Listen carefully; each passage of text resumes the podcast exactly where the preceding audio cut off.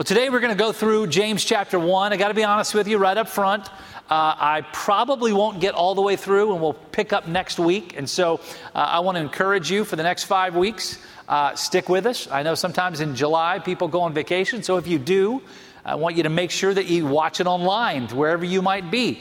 Uh, we're going to walk through this entire book, and I hope to get through it all today, but I don't know that I will. And if I don't, we'll pick it up next week. And if I do, I will be shocked but that's okay. Uh, it's a great book that will encourage us all. But I want to give us right up front uh, our key verse for today.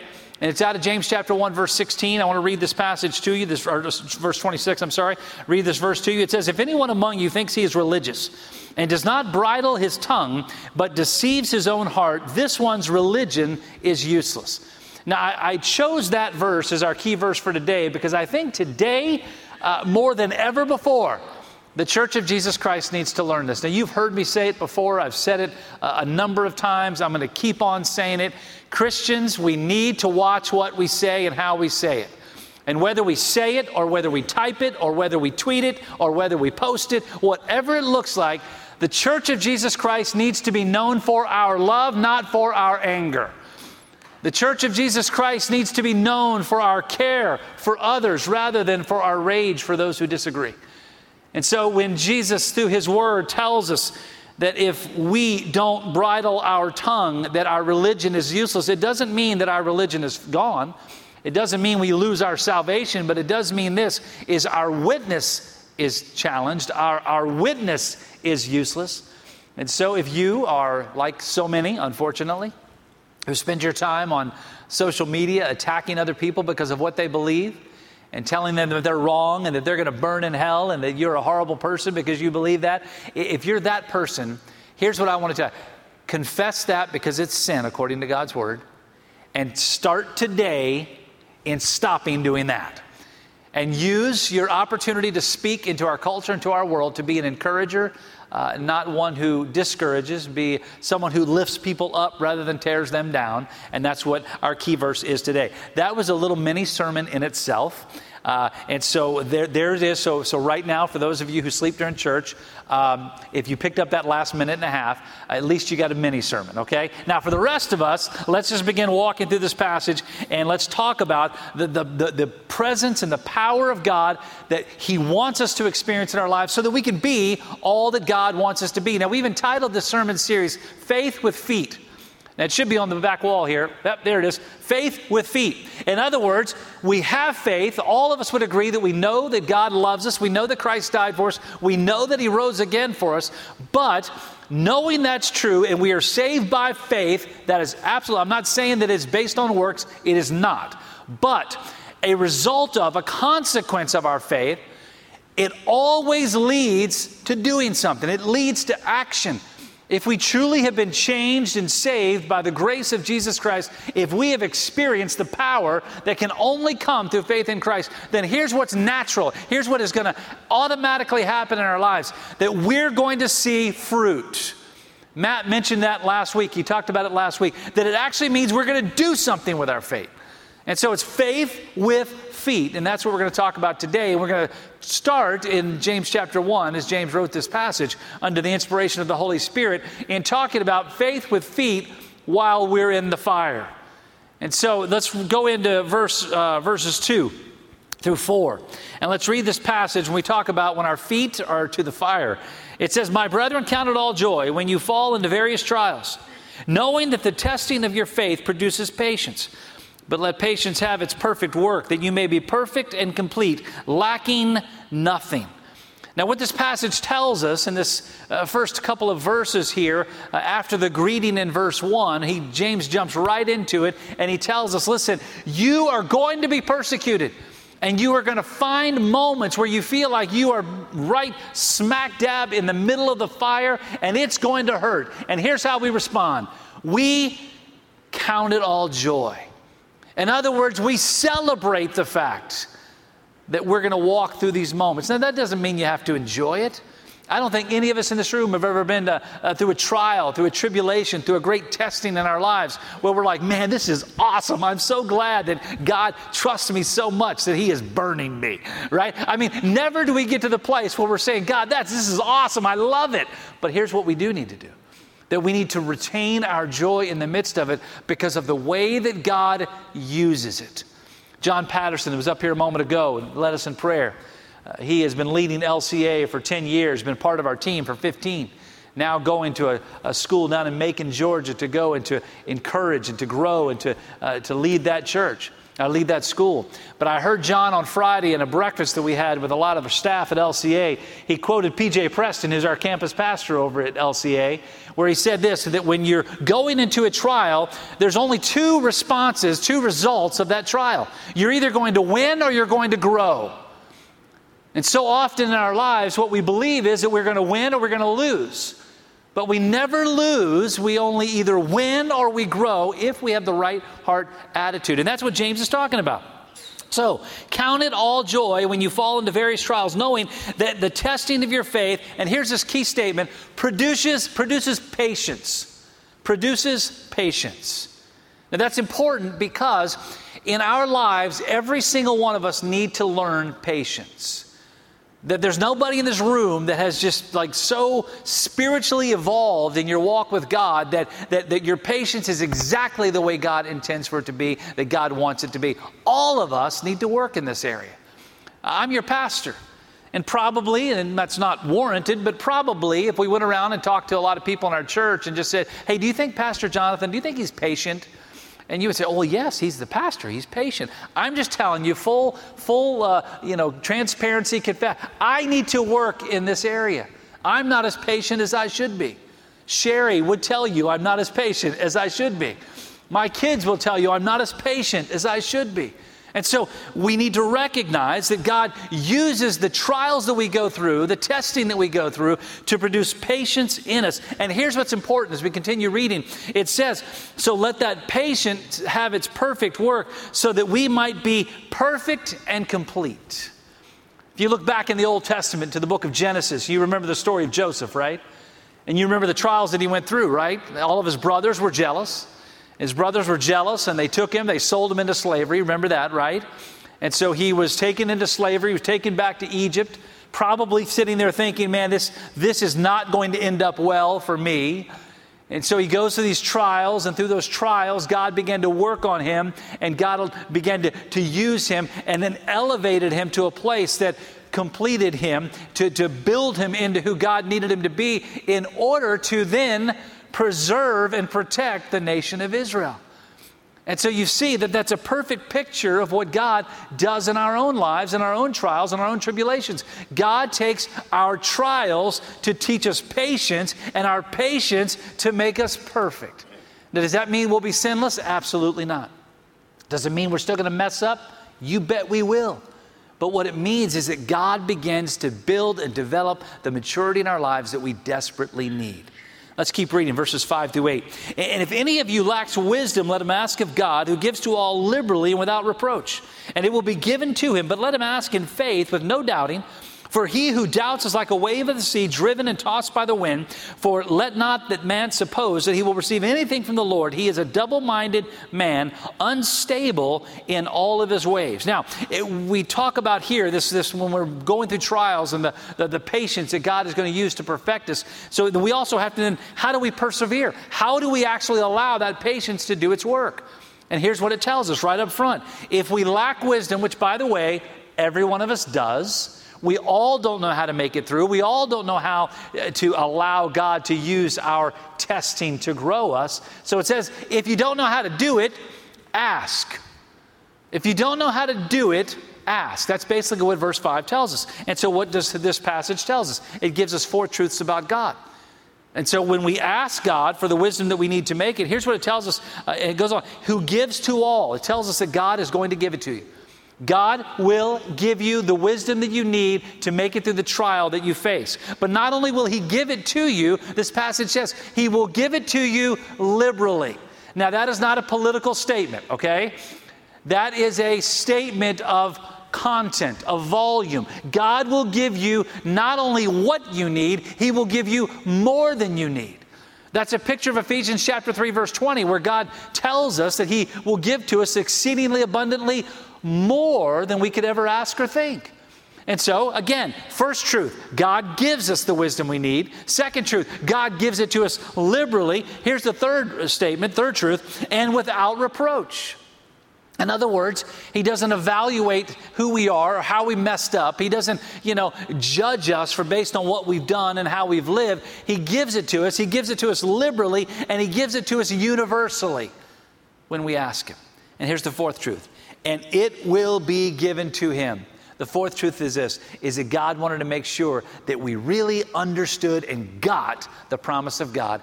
God will give it to you. So, how do we persevere in the midst of challenge, in the midst of trial, in the midst of fire? We get on our knees before God and say, God, I need your help. God, I need you to get me through this. God, I don't know what to do. And God says, I'll give it to you. I'll show you how. And I'll show it to you in abundance. And, I'll show it to you in abundance regardless of what yesterday looks like. Man, I will do it. And I don't know about you, but right there, we could probably stop and have an invitation. Because that's an encouraging, encouraging statement, isn't it? That God is going to give to us everything that we need. And not only is He going to give to us everything that we need, but it goes on to say this that, that God will also reward us for doing so. Look what it says in verse, uh, verse 12. In verse 12, it says, Blessed is the man who endures temptation, for when he has been approved, he will receive the crown of life which the Lord has promised to those who love him. Two statements here Blessed is the man who endures temptation. In other words, God tells us, I will reward you for persevering. I will reward you for being patient. I will reward you for following my guidance in going through the trials of life. Now, I want to ask you a question. How many people here, just by show of hands, have been through a trial in your life? Just raise your hand. Is there anybody who, put your hands down. Is there anybody here who has not been through a trial in your life? Raise your hand. Anybody? I don't see any hands across the room at all. In other words, we're all going to go through trials. We're all going to face tribulation. We're all going to walk through pain. And here's what God says Blessed are you who endures. So, what's the converse of that? Those who give up, those who quit. And I've got to be honest with you, I, have met a lot of people that in their faith, when they came to a trial, when they came to a, a, a, point in their life where, where life began to crumble around them and began to fall apart and their hearts were broken and they thought that everything was lost, rather than enduring, they quit. And they walked away from their faith. They walked away from trusting God. That's the alternative to being blessed by God. That's the alternative to truly understanding that if I will persevere, God will give me everything that I need. And he goes on to say, He will receive the crown of life. In other words, a reward, that he will receive all that he is looking for. He will receive that which is needed to experience the joy that only God can give. And so, man, God promises to us in the midst of the fire that we walk that if we remain steadfast, if we remain faithful to Him, He will reward us for that great truth. In verses 13, let me read this. Let no one say when he is tempted, I am tempted by God. For God cannot be tempted by evil, nor does he himself tempt anyone.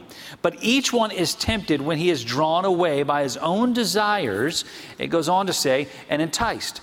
Then, when desire has conceived, it gives birth to sin. And sin, when it's full grown, brings forth death. Do not be deceived, my beloved brethren. Every good gift and every perfect gift is from above and comes down from the Father of lights, with whom there is no variation or shadow of turning of his own will, he brought us forth by the word of truth that we might be a kind of first fruits of his creatures. Here's what this statement is talking about here talking about the trials that we go through, the temptations that we face. James says, listen, you're going to be tempted, but don't believe for a minute that that temptation is something that God is putting on you. God does not lead us to evil. God does not put something in front of us to test us. He does not put uh, a sin in front of us to try to see what we're going to do. It says in this passage, God cannot do that.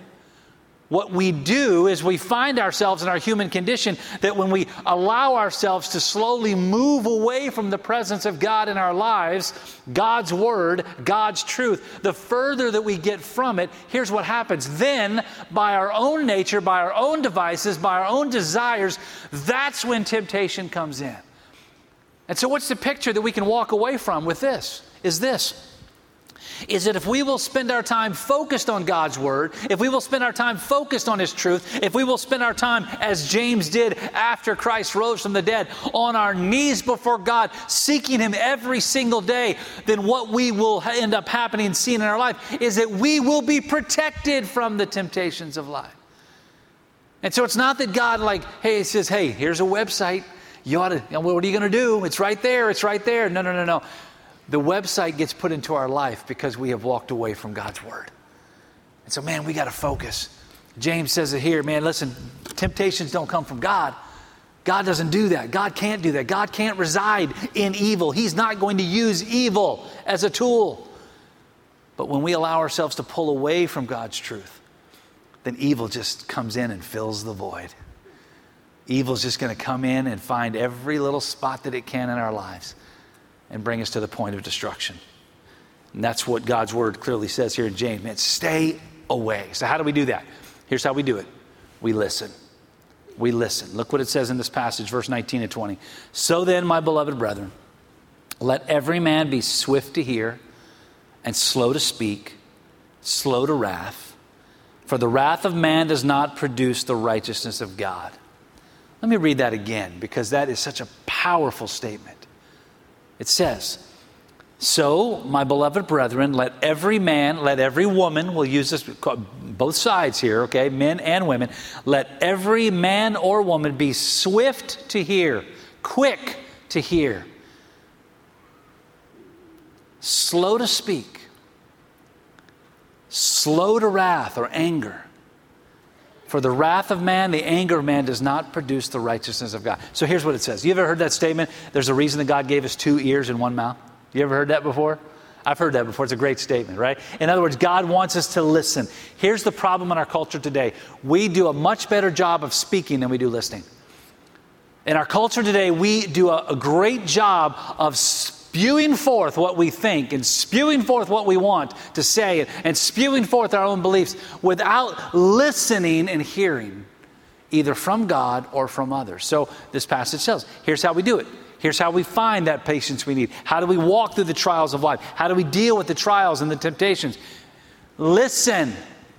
Be quick to listen. If you will spend time in God's Word every day, listening to what He is speaking to you, and by the way, every time you read God's Word, it's as if He was sitting down in the chair directly across from you and He's talking directly to you. God's Word is living and it's powerful. It says you're having a conversation with God.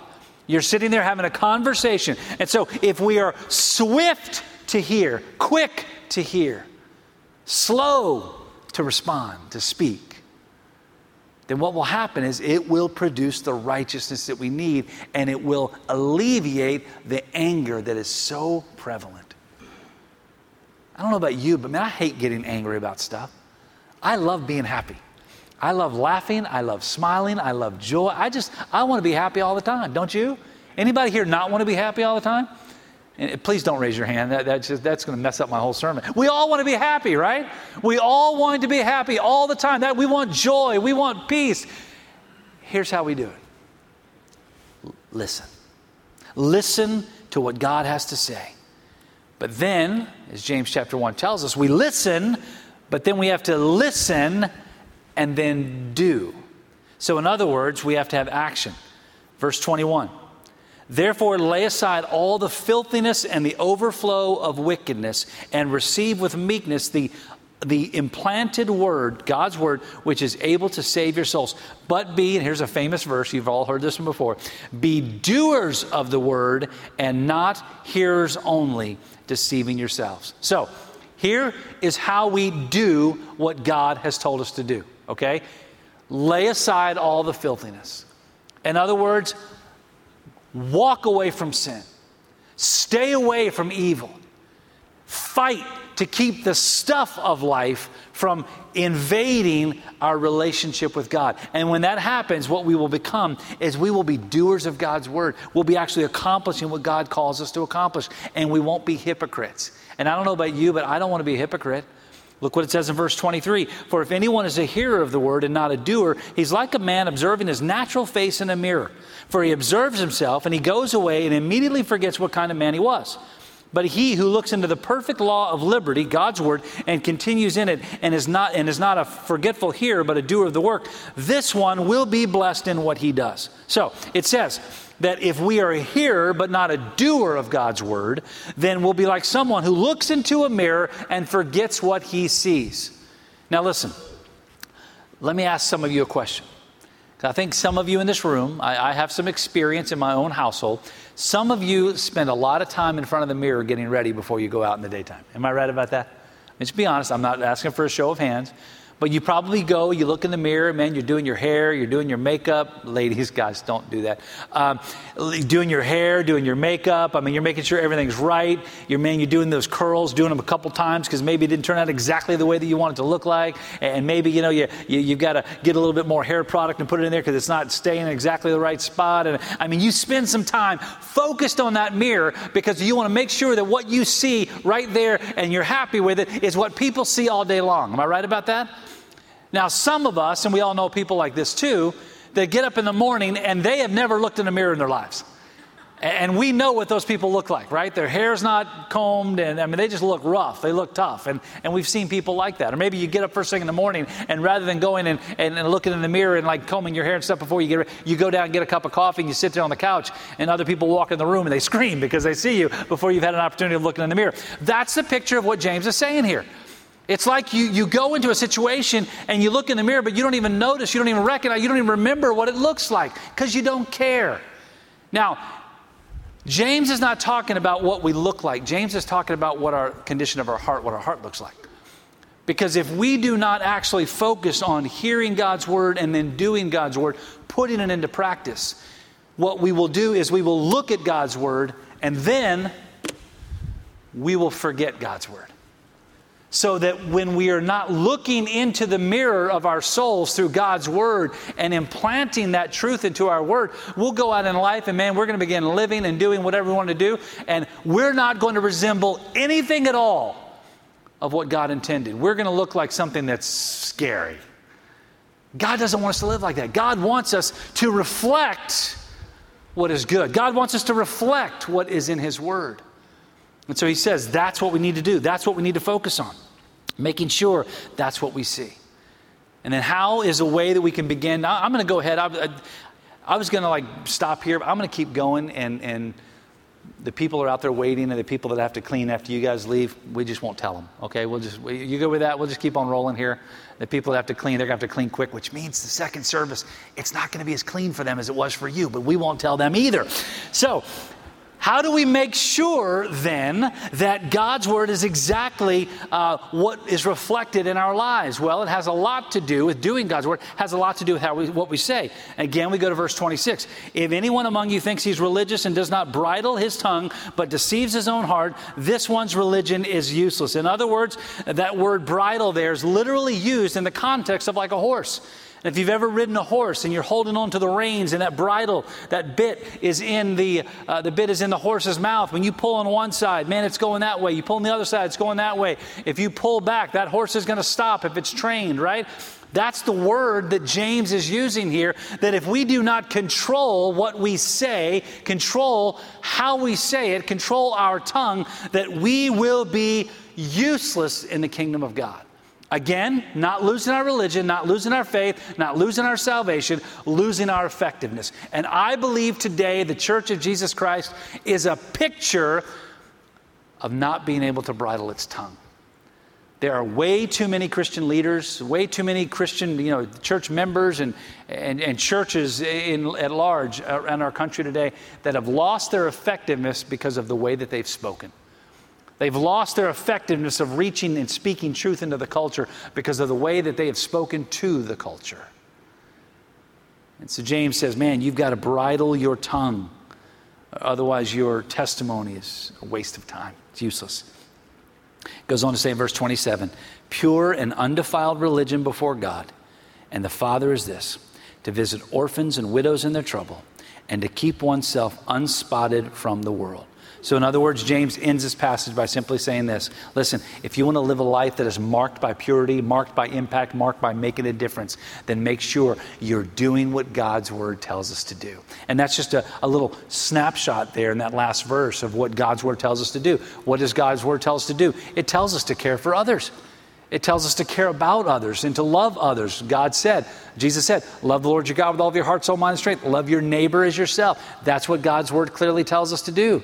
It tells us to keep away from sin, to pursue holiness. And if we do that, then that is where we will find what God has for us.